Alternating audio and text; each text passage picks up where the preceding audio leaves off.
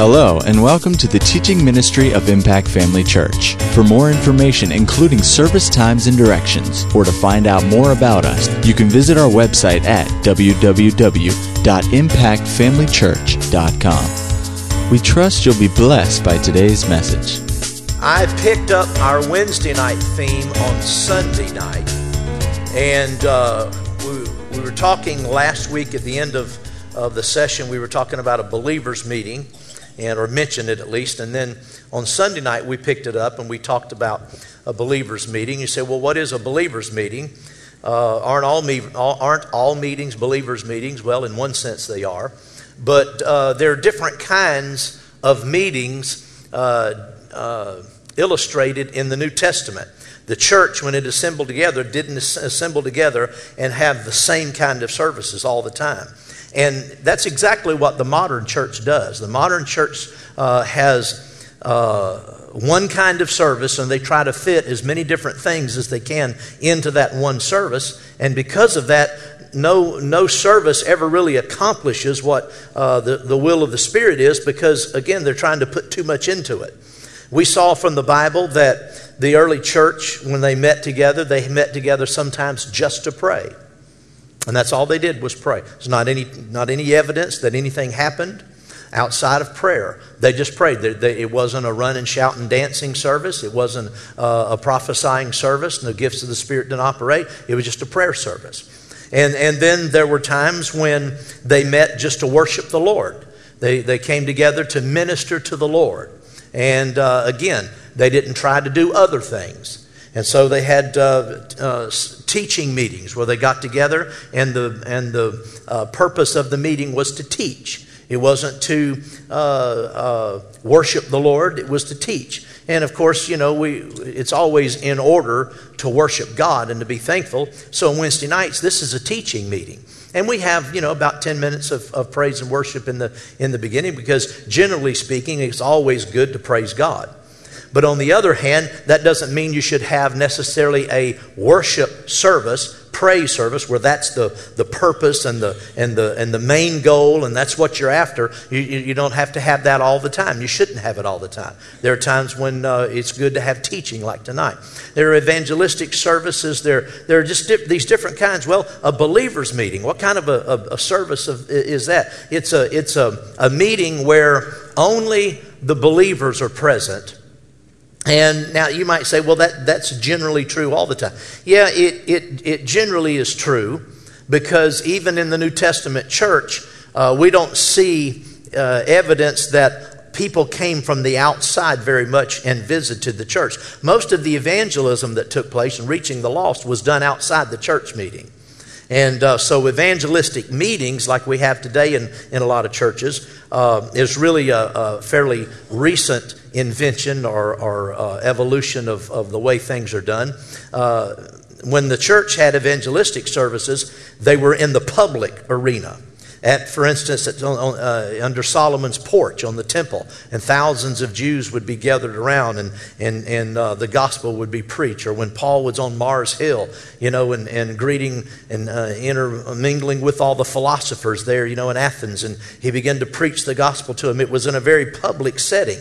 And uh, uh, like I said, times they, they met together just to pray, uh, and there wasn't anybody there but them the, the thing that makes uh, a believer's meeting unique, the thing that characterizes it, is it's not just a meeting where no one else is present, uh, because someone that is unsaved or uh, unlearned in spiritual things might come in anytime. And of course, you know, our services are open. We want people to visit us. That's, that's fine. They may or they may not be there. But it's a service geared for us to edify the church and to allow the Spirit of God to move. And so the, the Spirit of God uh, will move in, such, in, a, in time like that more frequently and, and more freely and, and in ways maybe that He wouldn't move during other times of services. I know uh, some people, you know, have meetings, they call them prayer meetings, and they don't pray. Now, in the church that I came out of, the prayer, prayer meeting was really basically like any other meeting. We, uh, uh, it started out as a prayer meeting probably years and years and years ago, but in our denomination, it sort of, uh, uh, you know, evolved into a, a, a, testimony meeting. Well, that's not a prayer meeting. Very little prayer going on. And then by the time I came along, they did away with the testimonies because nobody had any. And uh, and so it was just a service where it's singing, you know, and then uh, we'd split and go to classes. There'd be an adult Bible class in the auditorium and everybody having classes. And, uh, but they still called it, and there's nothing wrong with that. That's what we do. But we don't call it prayer meeting.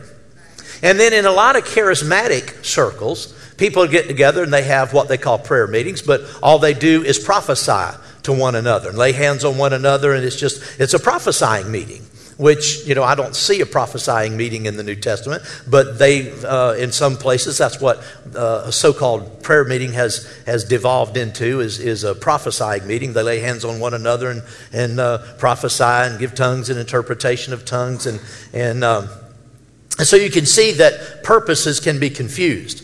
But in a believer's meeting, is a meeting where we're all together and uh, uh, we're, we're, the, the purpose of the service is to edify the church. We're not trying to reach the lost necessarily. Uh, I did point out, though, that in any kind of service, we saw this in prayer meetings, in teaching meetings, evangelistic meetings, and worship meetings, the Spirit of God would move in each one of those services, but he moved because they were pursuing the purpose of that meeting, and then he moved in, in conjunction with that, or he moved in a way to complement the purpose of that meeting. And uh, I think a lot of times that's why the Spirit of God doesn't work more often than He does in a lot of places, is because uh, He can't figure out what they're trying to do. And so it's, it's hard for the Holy Spirit to confirm anything because He don't know what to confirm. They're trying to do so many different things. Amen? So, um, you know, uh, we talked about that. And the reason I moved over on Sunday night and picked up this theme is uh, Sunday morning and Sunday night, we had two really great services. I mean, the, the praise and worship was, was just wonderful. In the Sunday morning service, there was just a strong uh, sense of reverence and the glory of God, the presence of God was just really strong, and, uh, and, it, was, and it was wonderful, and it was easy to preach after that. And, uh, and the Spirit of God moved, you know, and we had tongues and interpretation, and we had a good service. And then we came back Sunday night, and oh my goodness, the worship was awesome Sunday night. I mean, just such a sweet presence of God. And, and in an environment like that, where we don't have any other agenda, we can just go with the flow you would expect that's the kind of service where the Spirit wants to move in different kinds of ways. Well, when He doesn't, and, and that's the kind of service He uh, is inclined to move in, well, then uh, why doesn't He? I'm convinced He doesn't because not enough people come with anything.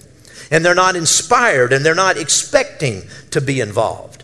See, the, the New Testament uh, doesn't show a church where just the preacher, you know, the pastor, or, you know, one of the other leaders does all of the talking, all the ministering, gets all the revelation, lays, you know, does all the laying on of hands and, and does everything. The Bible doesn't show that. Certainly the pastor has a role in all of those things. Certainly, the pastor is the overseer of the church. He, he, he has directorship of the church. Certainly. And so he's going to teach and preach a lot. But when you have a believers meeting, the Spirit of God wants to move di- through different people. But when the habit is we come together and we worship God and worship God and we just don't have such a presence of God, and then we look to the preacher, what you going to do? And, and I mean, I, I, I can teach, I, I can minister, but he wants to do other things, but he can't do other things very readily because nobody is expecting him to do something beyond you know, this line right here. They're expecting the Holy Spirit to do something up here. He wants to do something out there. And we had a service, like I said, Sunday night, where it was just prime. It was just prime for the move of the Spirit, you know, to operate all in the church. But, uh, you know, I saw that wasn't happening. And I gave ample time for that. I mean, I gave, I took plenty of time, just real, you know, didn't get in a hurry. We just stayed in the presence of God. And, uh, uh, and I gave, you know, plenty a time for that. But we're not in the habit of that.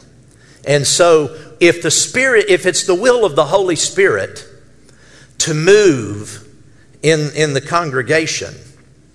And uh, no one is really expecting that, or you might say pulling on that.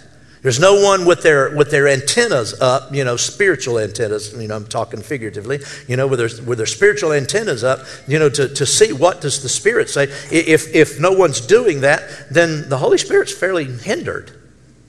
He doesn't really have a lot to work with. And so I took the opportunity then on Sunday night to start talking about believers' meetings. And um, we have this verse of Scripture, a couple of verses here that we looked at, 1 Corinthians 14.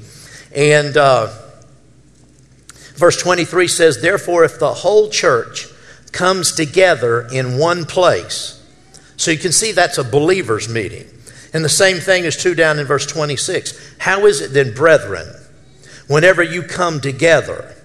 So, this is talking about a, a church service where the saints just meet for edification. And uh, Sunday night, uh, Sunday morning service, uh, what makes Sunday what, what makes Sunday mor- morning sort of what it is is that we're more inclined to have visitors on Sunday morning than any other time. We're more inclined to have uh, of the visitors who do come. We're more likely to have visitors who are out of fellowship with God or have not saved, never been saved. We're more inclined to have that on Sunday morning than on Sunday night. You just think about it. I mean, churches are closing up right and left. They don't have any. They don't have a midweek service anymore. They don't have a Sunday night service. I don't know if you've noticed that when you come to church on Sunday nights. You know now, of course, with it dark, uh, when we get here, you know, you drive down the highway and, and very few churches are having church. Well, if you can't get Christians to come to church on Sunday night, you know, you, you're certainly not going to get many sinners to come. And so, it's if if someone is a sinner and they're just, you know, something stirring in their life and they feel like they need to go to church, they're probably going to come on Sunday mornings. And we see that. that that's what we see. Same thing with backsliders. Again, people can come anytime. But because we're, we're more uh, aware of the potential needs of the lost when they come, we try to keep the service, you know, geared sort of in that direction, though we don't really have an evangelistic service. You know, I usually preach a message that, that anybody can, can be helped from and then also give a strong invitation at the end because that's what we want to do. We want to get the lost uh, into Christ. Amen. And then Wednesday night is a, is a Bible study, so it's a teaching service. So Sunday night is just a good time for uh, uh, believers' meetings. Just let the Spirit of God move. We don't have time constraints, and uh, people are generally rested, you know, from uh, uh, having the afternoon free, and so it's just a good time. And so I want to stir you up and encourage you. When you, when you uh, come to a service that is more designed for something like that, be ready. Be stirred up, praise God. Amen. Now, there are different kinds of, of ways that the Spirit can manifest Himself. And in uh, verse 26, he outlines a few of these. This isn't an exhaustive list. But verse 26 says, How is it then, brethren? Whenever you come together, each of you has a psalm, has a teaching, has a tongue, has a revelation, has an interpretation. Let all things be done for edification. So he mentions a psalm.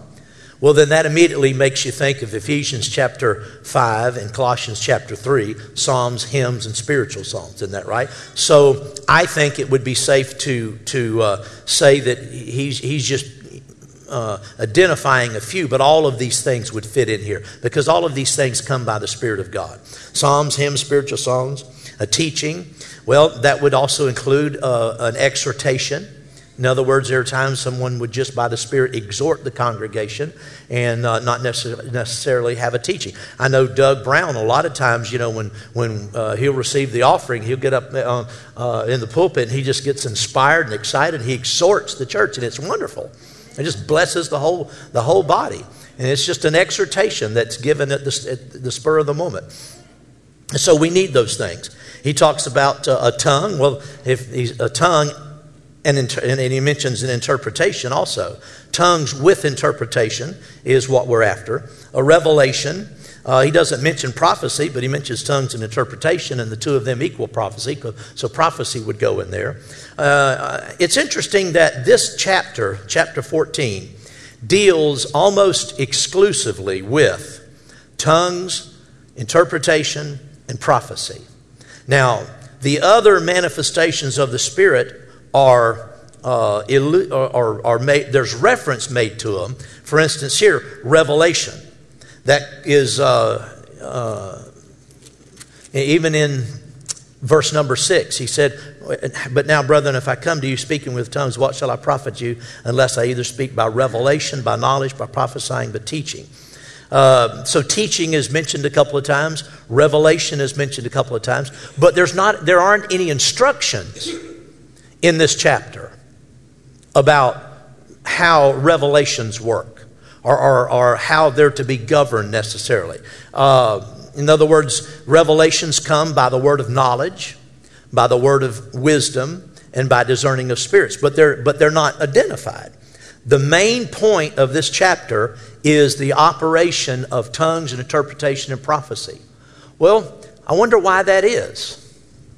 Uh, could it be? I, I believe it is, but you, you think about it people have criticized Pentecostal folks uh, by, for, for overemphasizing the Holy Spirit and overemphasizing tongues.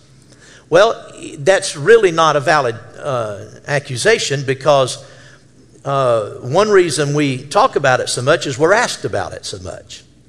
And people, it's controversial, so people bring it up. But there's another very real good reason, and that is that uh, you know, sometimes people have, have referred to tongues as the least gift. You ever heard people, you know, refer to tongues? Well, that's just, you know, he says to seek earnestly the best gifts, and tongues are, is the least of the gifts, and so we're after the best gifts. But the fact of the matter is, uh, you know, I don't, I, don't, I don't like to think of any gift of God as being, well, unimportant because it's the least. I, have often said, you know, through the years, I don't care if it's in the bottom of the bottom basement of what God has, I want it. Amen. I mean, if it's from God, it's valuable. So it's a little uh, arrogant to, to disdain the, the gifts, the, the, the uh, gift of tongues and so forth as being one of the least gifts, so not important. Listen, the least little thing God's got is better than anything in this world, better than anything the flesh can put together. Isn't that right? But on the other hand, there is a sense, I think, where tongues is the least gift, in that it's the most widely distributed. Of all the nine gifts of the Spirit, the gift of tongues is the most common. I mean, it's all spirit filled people, everybody in the whole body of Christ that's been baptized in the Holy Ghost, they have the gift of tongues. Now, it might be lying dormant in their life because they didn't know what to do with it and didn't know they were supposed to stay stirred up with it. But if you've been baptized in the Holy Spirit, then you've spoken with tongues. So the gift of tongues is, is way more common and widely distributed than any other uh, of the, of the other eight gifts. Well, it stands to reason then that there's going to be a lot of it. And it stands to reason that the that tongues and interpretation, because they are distinctive of this dispensation. In, in the Old Testament, there were seven gifts of the Spirit. There were the three revelation gifts, there were the three power gifts, but there was only one vocal gift, and that was the gift of prophecy. Well, in the New Testament, tongues and interpretation has been added, didn't exist under the Old Covenant. So these two gifts are distinctive of the church age. Well, certainly there, there's a reason for that. And, and if they're distinctive of the church age, then they're going to be more in, in demonstration than the others. And so you have the, the three vocal gifts of tongues, interpretation, and prophecy. They're supposed to operate more than anything else. Amen.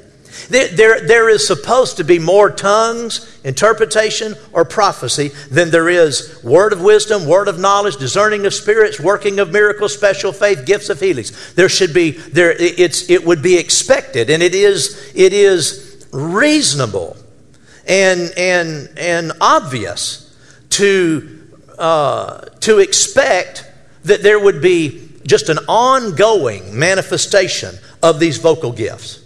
Isn't that right? And so Paul had to regulate them. Isn't that right? He, not, he, did, he never told the Corinthians that they had something that was wrong. He didn't tell them that they were extreme, that they were, uh, had, had too much tongues. He just said they, they need to regulate it. The only thing he said that they shouldn't do was minister tongues without interpretation. He didn't say we should curtail tongues. He said make sure it's interpreted or else prophesy. And so, uh, if you look at chapter 14, and, and, and we'll take just a minute to look at these verses and I'll show you what I mean.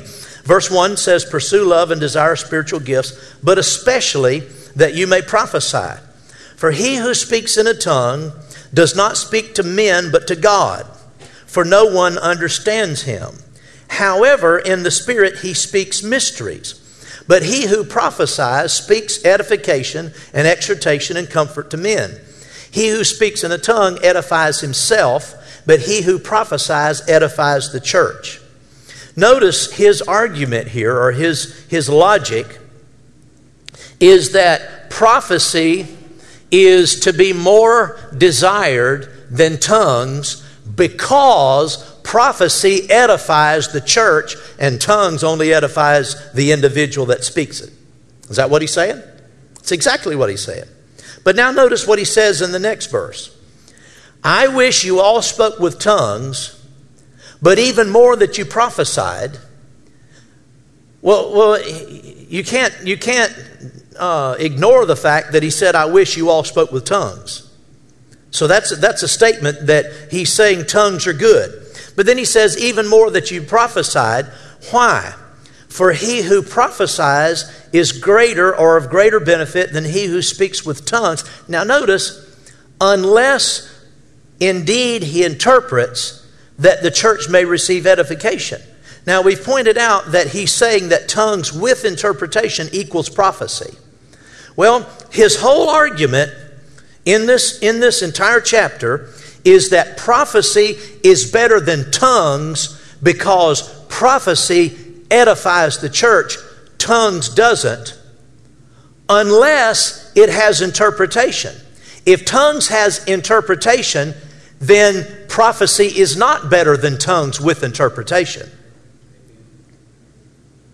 Prophecy isn't to be desired above tongues with interpretation. He sim- and see people not, not understanding these things. They've taught they've taught that he was criticizing the use of tongues, trying to uh, uh, uh, keep it at a minimum. That's not what he's what his point is is let all things he says this later in the chapter let all things be done for edification. Be zealous to edify the church. So, in verses 1 through 5, again, the, the, uh, what he's stressing is that prophecy is better than tongues if tongues are by themselves and they aren't interpreted. And then he goes on and, and builds his case. He says, Now, brethren, verse 6 if I come to you speaking with tongues, what shall I profit you unless I speak to you either by revelation, by knowledge, by prophesying, or by teaching? Before I go to that verse, before we talk about that, let's go back to verse number two. This is another verse that people uh, who are unlearned uh, wrestle with. It says, He who speaks in a tongue does not speak to men but to God, for no one understands him. However, in the Spirit, he speaks mysteries. When, when he says, He who speaks in tongues, does not speak to men but to God, his justification for making that point, what makes that point valid is what he says next for no one understands him.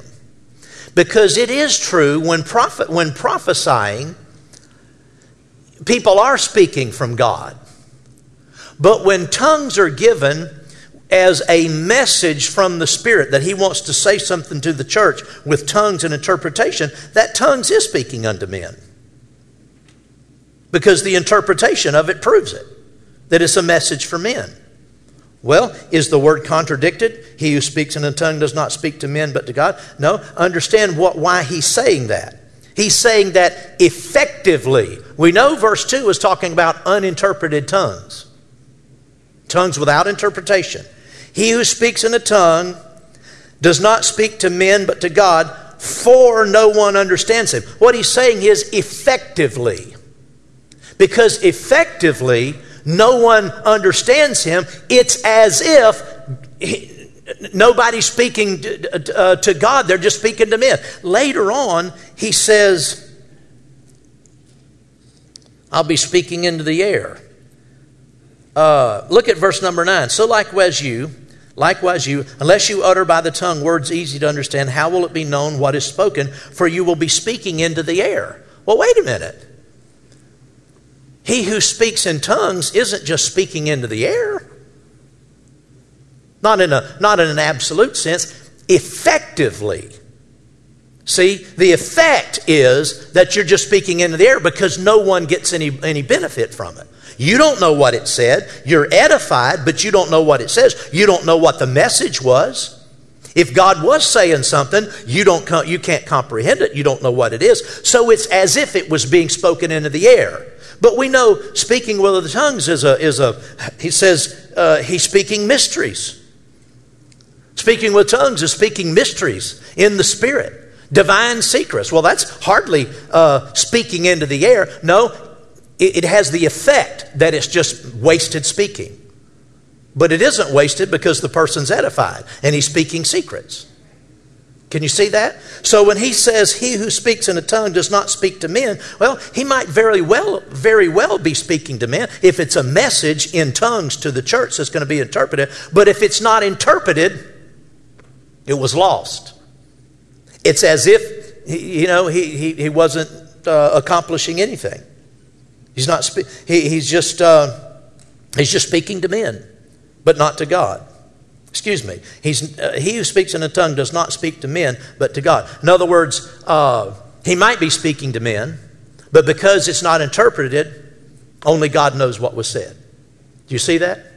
Okay. Uh, let's go on with verse number six. How is it, brethren?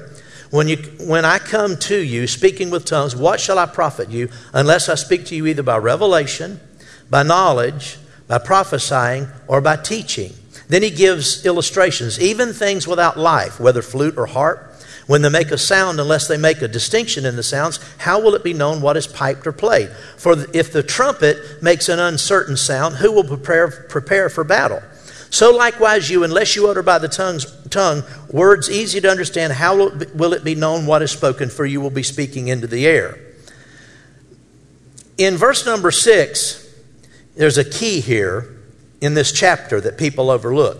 He says, But now, brethren, if I come to you speaking with tongues, I, I have had people come up to me after a church service where we've all been, you know, just lifting our hands and worship God, worshiping God, and, and different people around the congregation, maybe not everybody, but a lot of people are just worshiping in other tongues. We're just, and I might be doing so, you know, from, from down front here, and just, we're all just worshiping God in other tongues. More than once, I've had people, you know, strangers or visiting, come up to me after church and say, Well, you know, I, I want to talk to you. Uh, I think what, what went on this morning was out of order. You know, I it's hard for me to imagine what could possibly go on in a service I'm visiting in. How extreme a situation might arise that I would feel compelled to go talk to the pastor as a visitor, but that's beside the point. Uh, very presumptuous. But anyway, I've had more than one occasion where people have said, you know, the scripture says that uh, I would rather speak 10,000 words in, in uh, uh, five words with my understanding than 10,000 words in an unknown tongue. See, they're misunderstanding that when we're praising God, we're not speaking to one another. We're, we're, Paul said, How is it, brethren, if I come to you speaking with tongues, addressing you? But when we're addressing the Lord, it's certainly in order. If it's not, then the day of Pentecost was out of order. Because they were all speaking in other tongues to the Lord, and the people there that happened to know the languages said they were speaking of the wonderful works of God. And in Acts chapter uh, 10, when Cornelius' household received the outpouring of the Holy Spirit. They were all speaking other tongues, and, and it says, We heard them speak with tongues and magnify God. They were all speaking in tongues at once. And then in Acts chapter 19, all of them were speaking in tongues and prophesying. tongues as well as prophecy, but tongues too. Uh, if it's wrong for everybody to speak in tongues, then, like I said, the day of Pentecost when the Spirit fell, that was out of order. A whole uh, meeting at Cornelius' house when all the people were there, that was out of order. The, the, the believers there in Ephesus and in, in, you know, in Acts chapter 19, when they were filled with the Spirit, was all out of order. Well, that just doesn't make sense. The, the Holy Spirit wouldn't move in a way that He would later come back and, and, and say, You can't do. You can't do it that way. Isn't that right? So that has to be talking about something else. No, He said here, When I come to you, speaking in, in tongues. That is, without an interpretation. What shall I profit you unless I speak to you either by revelation, knowledge, prophesying, or teaching? Then it says in verse 10 there are, it may be, so many kinds of languages in the world, and none of them was out, was, is without significance. Therefore, if I do not know the meaning of the language, I shall be a foreigner to him who speaks, and he who speaks will be a foreigner to me. Well, again, that's only figuratively speaking.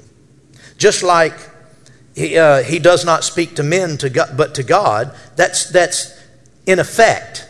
In effect, that is, that's what he's doing. Uh, because he said, if I don't know the meaning of the language, I shall be a foreigner. Well, it might be somebody you know. Isn't that right? I mean, it, it wouldn't necessarily have to be a foreigner, but it would be like they were a foreigner because you, they didn't understand the language. Uh, even so, you, since you are zealous of spiritual gifts, let it be for the edification of the church that you seek to excel. Therefore, let him who speaks in a tongue pray that he may interpret. That's that is, those who would speak in tongues. It, it appears, we don't really know, but it appears that what was going on in the Corinthian church is these people came in and they all sensed the moving of the Spirit. Maybe not, probably not everybody, but enough people that it was causing problems. Uh, people were just getting up and sensing the moving of the Spirit, sensing the Spirit of God moving on them. They were, they were uh, whether they were getting up or, or not, but they were addressing uh, one another in other tongues. And uh, that's what he was saying needs to be curtailed, not the tongues necessarily, but how it's used. And um, you can see where that wouldn't profit anybody. You come to service, and, and if you have a, you know, a, a group like tonight, and we had uh, 15, 20, 30 people just, you know, just giving messages in tongues and no interpretation. Uh, like I said earlier, when the Spirit of God is moving, if you have a hunger for God and have a hunger for the things of the Spirit, you can pick up on, on what the Holy Spirit's doing, that doesn't necessarily mean you should speak it out. You, you know, I raised the question if, if only two or three should speak in tongues, why would the Spirit give tongues to more than two and three, or, or, three? Well, it's not so much that the Holy Spirit identifies Iris and Q and Robert and says, now y'all are going to do the message in tongues, as so much as it just Robert is, is reaching out. He's hungry. He comes expecting. He's prayed in the Spirit a lot, in, you know, that day, and he's just ready. And he, spick, he picks up what the Spirit's saying, and the anointing comes on him. Same thing with Iris and with Q. But it could be anybody, and it could be more than three. And he's saying, no, just limit it to three and have one person interpret either all of them or one interpret each one you know a different interpreter each time and let's let's keep it that way at two or at the most three well, like I said, our problem is, you know, we need to have at least two or three. Because we're not having, we don't have the problem of trying to limit it down. We got to get back into the flow of what God was doing in the early church. Amen. Praise God. So, uh, he goes on to say, What's the conclusion then? I will pray with the Spirit and I will pray with the understanding. I will sing with the Spirit. I will sing with the understanding.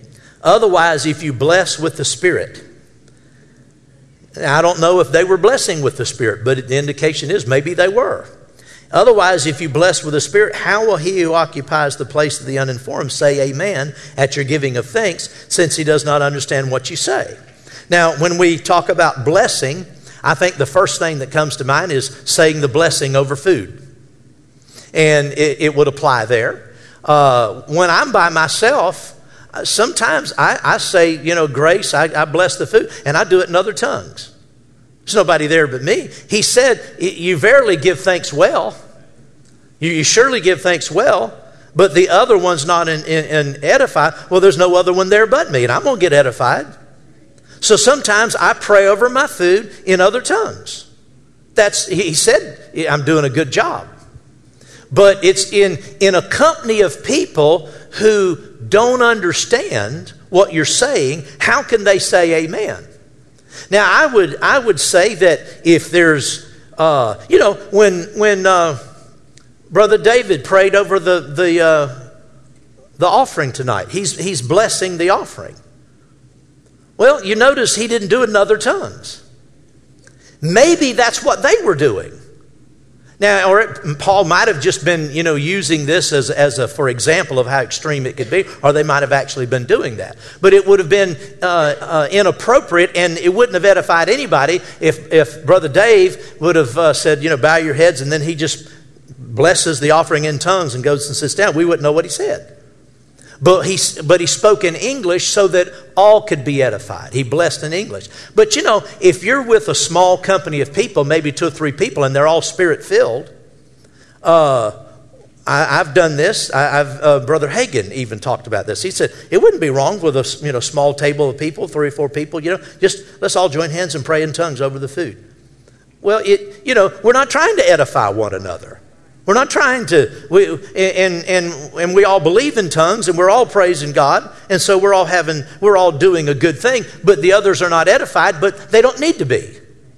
But in a large setting, you could see where that would be a problem. If you indeed, you indeed give thanks well, but the others not edified. I thank my God, I speak with tongues more than you all. Yet in the church, I, would rather speak five words with my understanding that I might teach others also than 10,000 words in an unknown tongue. Again, the 10,000 words in an unknown tongue are uninterpreted words. That's the point. Brother, do not be children in understanding, however, in malice be babes, but in understanding be mature. I remember uh, as I was a young man, uh, my mom, when I graduated from high school, she gave me a Scofield reference Bible and uh, as a graduation gift. And it laid dormant and unused for, for you know two or three years. But when I got a hold of it again and started reading, and I'd gotten filled with the Spirit and was going to church, I, I noticed one of the notes in, Scofield had on tongues. He said that undue preoccupation with tongues indicates spiritual childishness or something to that effect. It indicates spiritual childishness.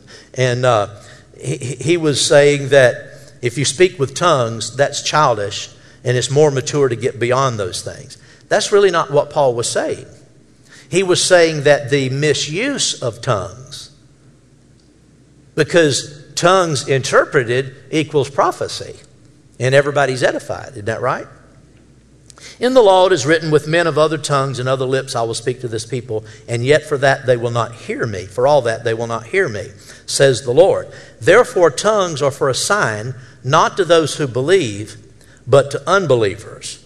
But prophesying is not for unbelievers, but those who believe. One, one uh, problem with this passage in the next couple verses is it seems to be contradictory. It seems to be a riddle that's kind of twisted around. That tongues are for, as a sign for unbelievers, and prophesying is for believers. But then it says, when the unbelievers, when the whole church comes together and unbelievers come in, you're speaking with tongues, they'll think you're out of your mind. What kind of a sign is that? Well, we generally have the idea that a sign is a positive thing, a thing. You know, uh, we believe in signs and wonders. Jesus performed signs, and the, by the hands of the apostle, many signs and wonders were wrought generally speaking, a sign and a wonder is designed and, uh, and most often is a positive thing and draws people to the Lord Jesus. It opens their eyes. It makes people more inclined to believe or accept what you're doing or saying. But not all signs are that way. For instance, go with me over to Luke. Look at the second chapter of Luke.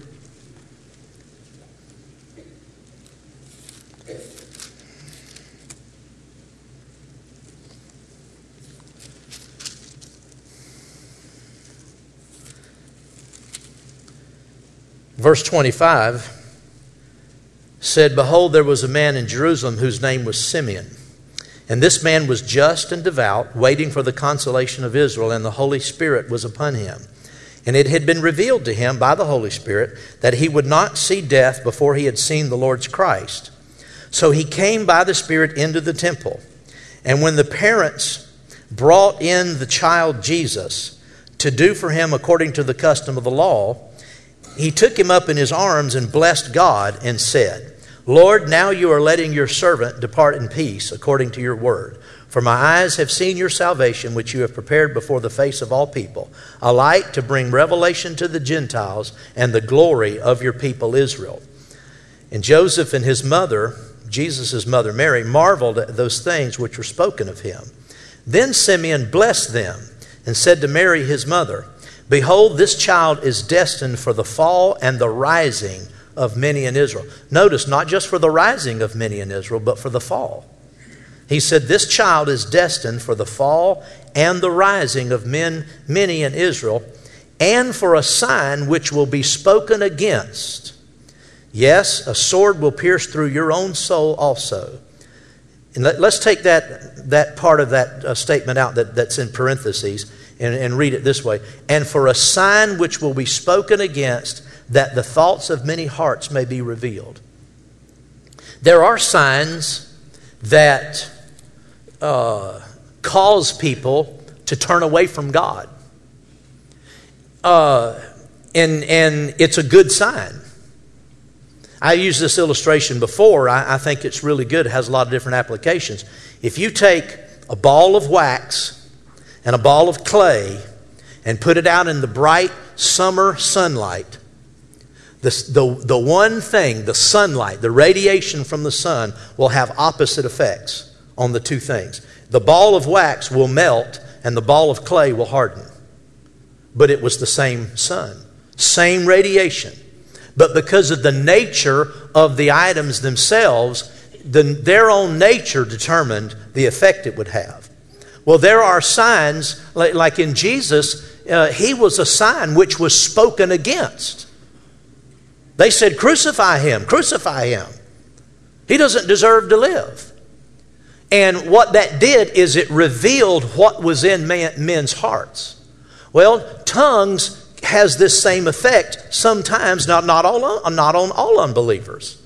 Because it, it says here that if the whole church comes together in one place and all speak with tongues, and there come in those who are unlearned or unbelievers, will, not they, will they not say you're out of your mind? Well, some of them will, but not all of them. On the day of Pentecost, the church was all together in one place and they all spoke with tongues, and, and unbelievers came from everywhere. 3,000 people got saved as a result of that sign, but many mocked and said they're full of new wine. Well, that the sign of tongues made some people think they're out of their mind. They're drunk. They're out of their mind. They're crazy. Well, that's what this scripture says. But not everybody. Some people that got their attention so that they could listen to the claims of the gospel delivered by Peter and they got saved. Do you see that? Therefore, tongues are a sign not to those who believe. And again, these are tongues that aren't interpreted. On the day of Pentecost, those tongues were not interpreted. Now, certain ones, you know, every, the people there from those different languages, you know, here's one man, he was from uh, maybe a few of them from one country they heard somebody speaking in their language and dialect, but all of the other uh, 119 people were not speaking in their language and in their dialect, and they didn't know what they were saying. Okay? So on the day of Pentecost, there was a lot of uninterpreted, because the tongues weren't interpreted, except the people who heard them, uh, they, had, they got the interpretation in their own mind, but they weren't publicly interpreted. And uh, so that's what this is talking about. Tongues are for a sign, not to those who believe, but to unbelievers. Prophesying is not for unbelievers, but for those who believe. Therefore, if the whole church come together in one place and all speak with tongues and there's no interpretation, and there come in those who are uninformed or unbelievers, will they not say that you're out of your mind? Well, that can certainly happen. And it happened on the day of Pentecost. but it's a sign from God for them nonetheless. See, if you go over to Isaiah 28, you see this scripture that, uh, that he quotes in the verse above that. Isaiah 28. Isaiah 28, verse 9 says, Whom will he teach knowledge? And whom will he make to understand the message?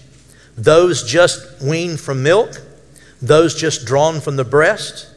For precept must be upon precept, precept upon precept, line upon line, line upon line, here a little, there a little.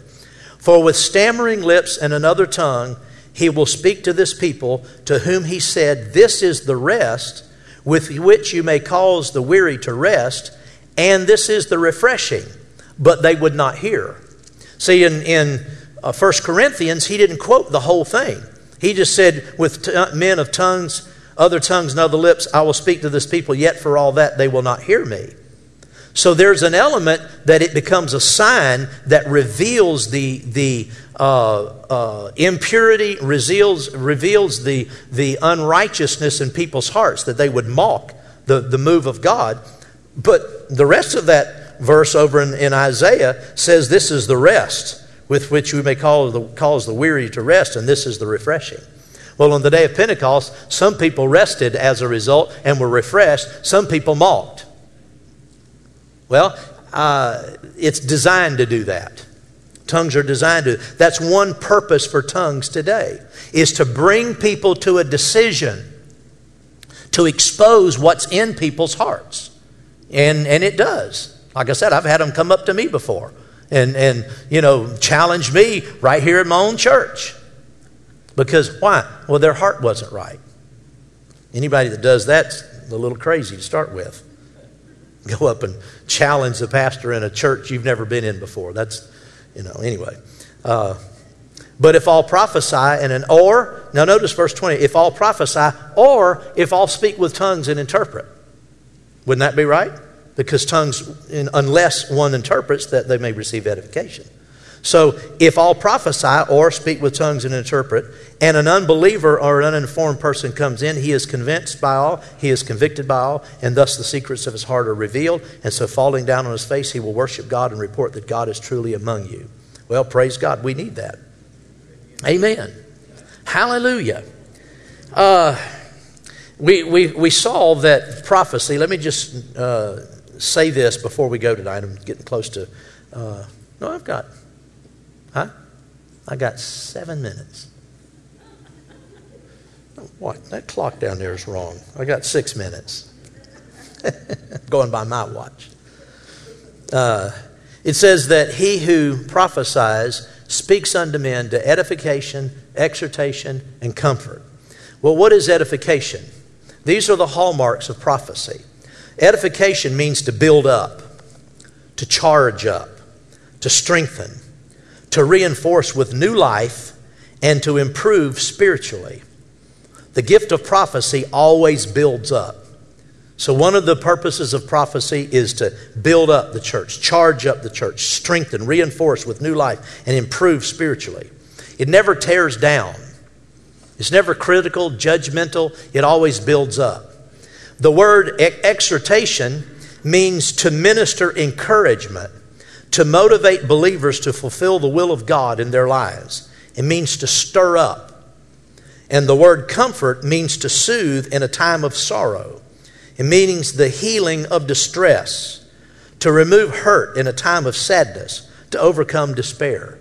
Notice there's no criticizing, judging, correcting, condemning, rebuking, no confusing, confusing, no uh, preaching pet doctrines, no giving directions, no revealing new doctrines, no controlling anybody's lives, any of that.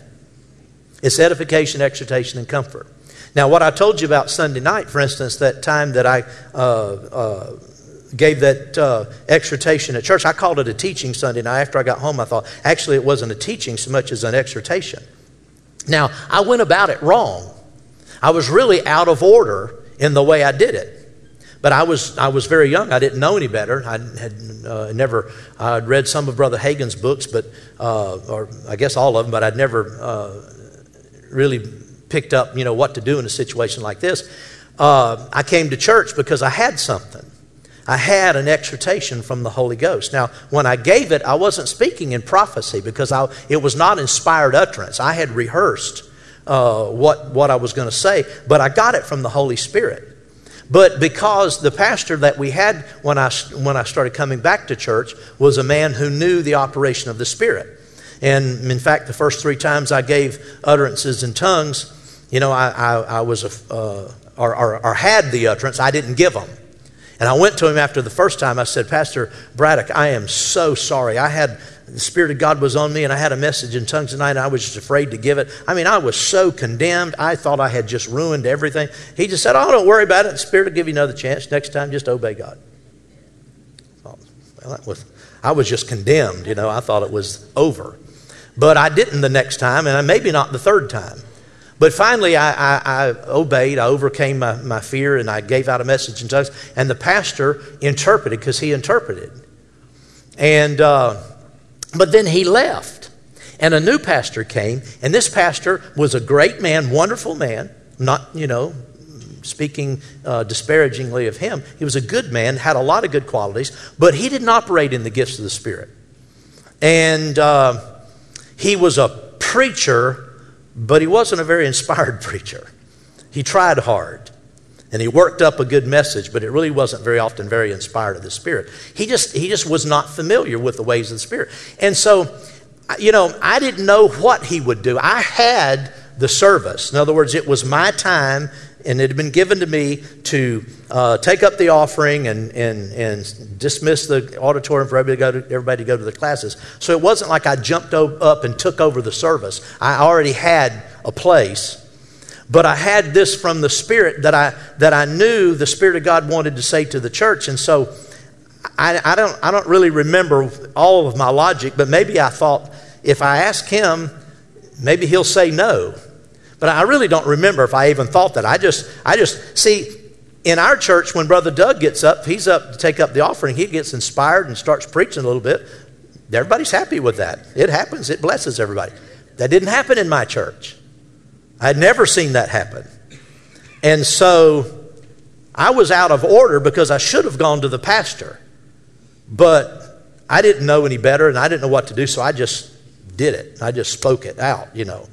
And uh, fortunately, it was something the pastor agreed with. He was, you know, after just a couple of minutes, he was behind me saying, Amen, amen. But what I was doing was exhorting the church. I was out of order in the way I did it. He had every right to, to interrupt me and say, Excuse me, son, uh, that's not what I asked you to do. I asked you to take up the offering and then dismiss the, everybody. He would have had every right to do that, and, and it, he would have been justified before God. But even though I was wrong in how I did it, it was still anointed. Because it's, it did come by the Spirit and it blessed the church. Like I said, to my utter amazement, I looked up and, and you know, all over the congregation, people are just weeping.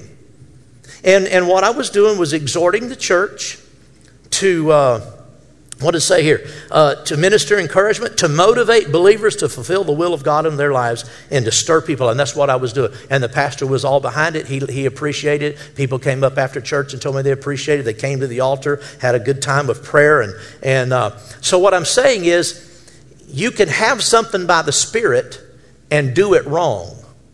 That doesn't mean it's not of the Holy Ghost. Amen? So, as a congregation, we have to forbear with one another. If somebody does something that might not be maybe the best way to do it or they're not perfect in it, we have to, we have to look beyond some of the human sides of things and look into is, is the Spirit trying to do something here? Was the Holy Spirit really trying to do? And if He was wanting to say something or do something, we need to believe that and receive that and not be judgmental because now if someone just you know keeps getting it wrong keeps getting it wrong and it creates confusion and problems you know i would go to a person and talk to them and if they continued doing it then i would just have to say now stop it in fact i, I did that you know after that i didn't tell you all this went sunday night but uh, I did that that night, and it was glorious. Oh, people were just, you know, it was just a just a move of God all over the auditorium. So I, I thought, next Wednesday night came. I thought that worked pretty good last Wednesday night. I'll do that again. wasn't anointed. I did it the next Wednesday night after, the second Wednesday night, and the third Wednesday night. I decided I'll come with something. That wasn't my job. I wasn't supposed to be doing that. And the pastor didn't say anything to me, but I think, I don't know if he sent him, but the, but the music minister, kind of an associate pastor, came to me and he said, Now, Brother, Brother Anderson, uh, you really don't have to do that on Wednesday nights. You just need to take up the offering and dismiss everybody to go to class. Even in my thick skull, I realized he's trying to tell me, Don't do that again. And so I didn't, but I, I, I did it twice because I'd, I had done it before and it, was, and it was blessed of the Lord, but the other two times it wasn't. So I, I learned a big lesson there. And so we have to be willing to be taught. I didn't get my feelings hurt because he didn't really come down on me in a hard way. He just said, you know, you don't need to do that uh, every Wednesday night. And I figured out, yeah, I hear what you're saying. Shut up. And so I did, and I grew as a result of that. Amen? Well, praise the Lord. Hallelujah. At Impact Family Church, it is our desire to see you blessed through the power of the Word of God. We have been helping people to change their world for over 25 years through our dynamic ministries and teaching. If you are going to be in the North Central Florida area and are interested in attending our services or just want more information about us, you can visit us online at www.impactfamilychurch.com.